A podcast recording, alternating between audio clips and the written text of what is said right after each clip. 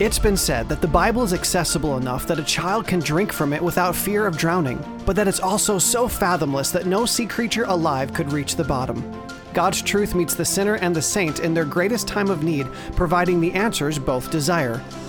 The Lord calls every man and woman and child to come to Him as they are, but He also desires that His people grow and by the power of the Holy Spirit be conformed to the image of Christ.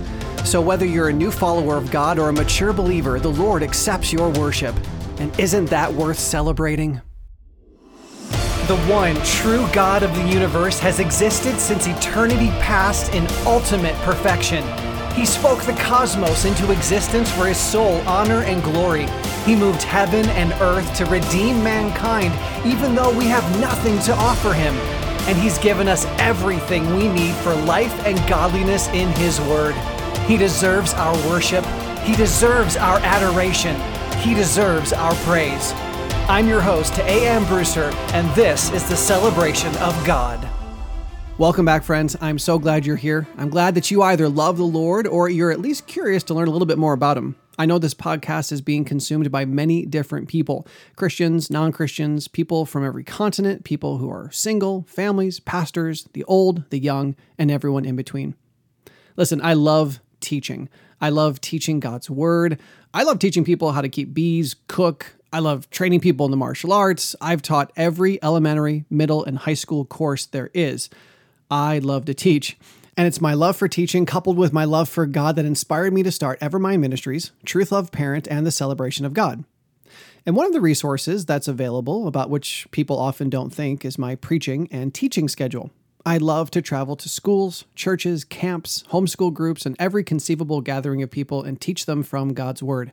As a pastor, I'm zealous for the Bible. As a teacher, I'm passionate about information. As a Christian, I love people. So if there's any way that I can be a blessing to you and your community, whether that be in person or virtually, I would love to talk to you about it.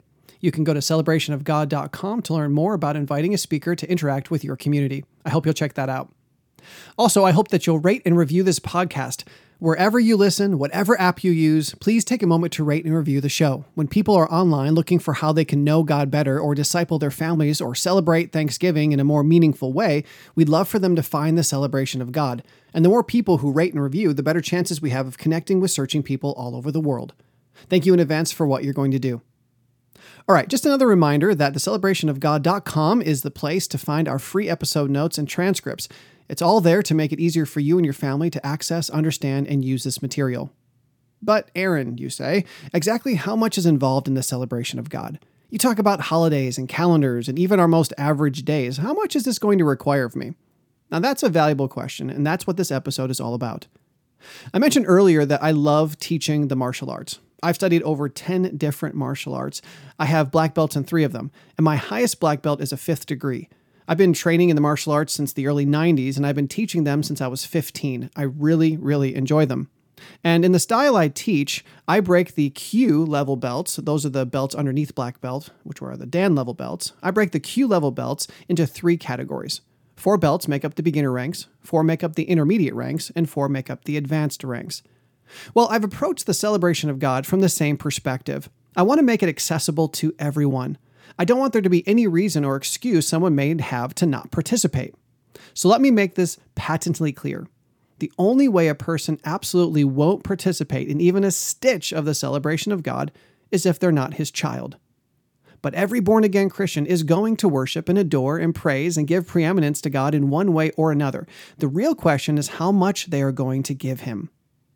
Now, I know some of you might think I'm throwing this out there like a playground challenge. I completely understand. I do look forward to one day unfolding for you how this discipleship program was created, but let me spoil it just a bit for you. It has taken over 10 years. That's right. Over the past decade, the Lord needed to do some real work in me to get me to the place where I actually started looking at life in a more Christ centric way. And if I know anything about God, He's not going to leave me where I am. And I pray that in another 10 years, I'm celebrating God even better than I am today. And that's what this is all about. It's about following Christ better today than I did yesterday. It's about baby steps, it's about growth.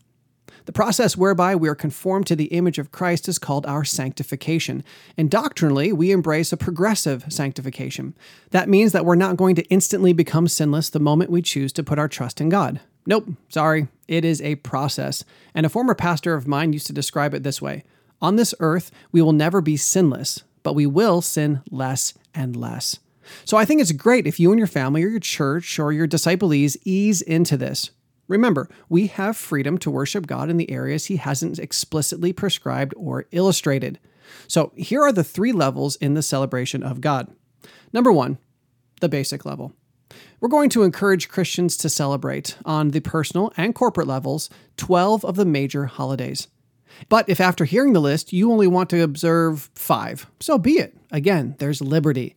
The basic events and character of God that I and Team TLP believe all Christians should love to celebrate are as follows the creation, the creation mandate, the grace and mercy of God, the love of God, Christ's incarnation, the death and resurrection of Christ, the freedom we have in Christ, God's gift of the family, God's gift of the scriptures, and God's gift of the church, Christ's return, and family celebrations, you know, the physical and spiritual birthdays and anniversaries. Now, we're not going to talk right now about why those 12 in specific or the major and minor holidays designed to celebrate them, but I found that most Christians already celebrate at least six of those character traits and events. But really, all of these either have or will affect the life of every believer, and I look forward to explaining the significance of the others later on. And when you better understand who God is and what He's done, and you're comfortable observing those special days, then we'd encourage you to move to level two, the intermediate level. The intermediate introduces even more opportunities for you and your church and your extended family and your friends and your school to celebrate other amazing things about God. What about God's gift of family? Yes, we celebrated fathers and mothers, but there are more. What about developing a deeper appreciation of the good gifts God has given us, like prayer, work, the stewardship of the earth, the individual beauties of each member of the Trinity, the church family, freedom in Christ, and many more? You see, God illustrated for us the content of our celebration when He ordained the Old and the New Testament feasts and memorials. He is the subject, and His character and His works are all up for grabs. And since God's infinite, we could technically celebrate just one facet of His majesty for the rest of eternity without ever repeating any character trait or miracle. Of course, at this moment, the celebration of God does not have a major event scheduled for every day of the year. That would be ignoring the rhythm principle we've previously discussed. But there are a lot of amazing things the Lord is and has done for his New Testament believers that are worth celebrating.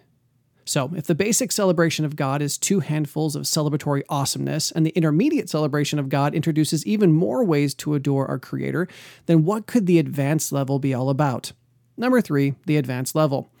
As we've already discussed, Christians do themselves, their churches, their families, and their communities a massive disservice when we act like God is only to be celebrated on certain days of the year with pomp and circumstance.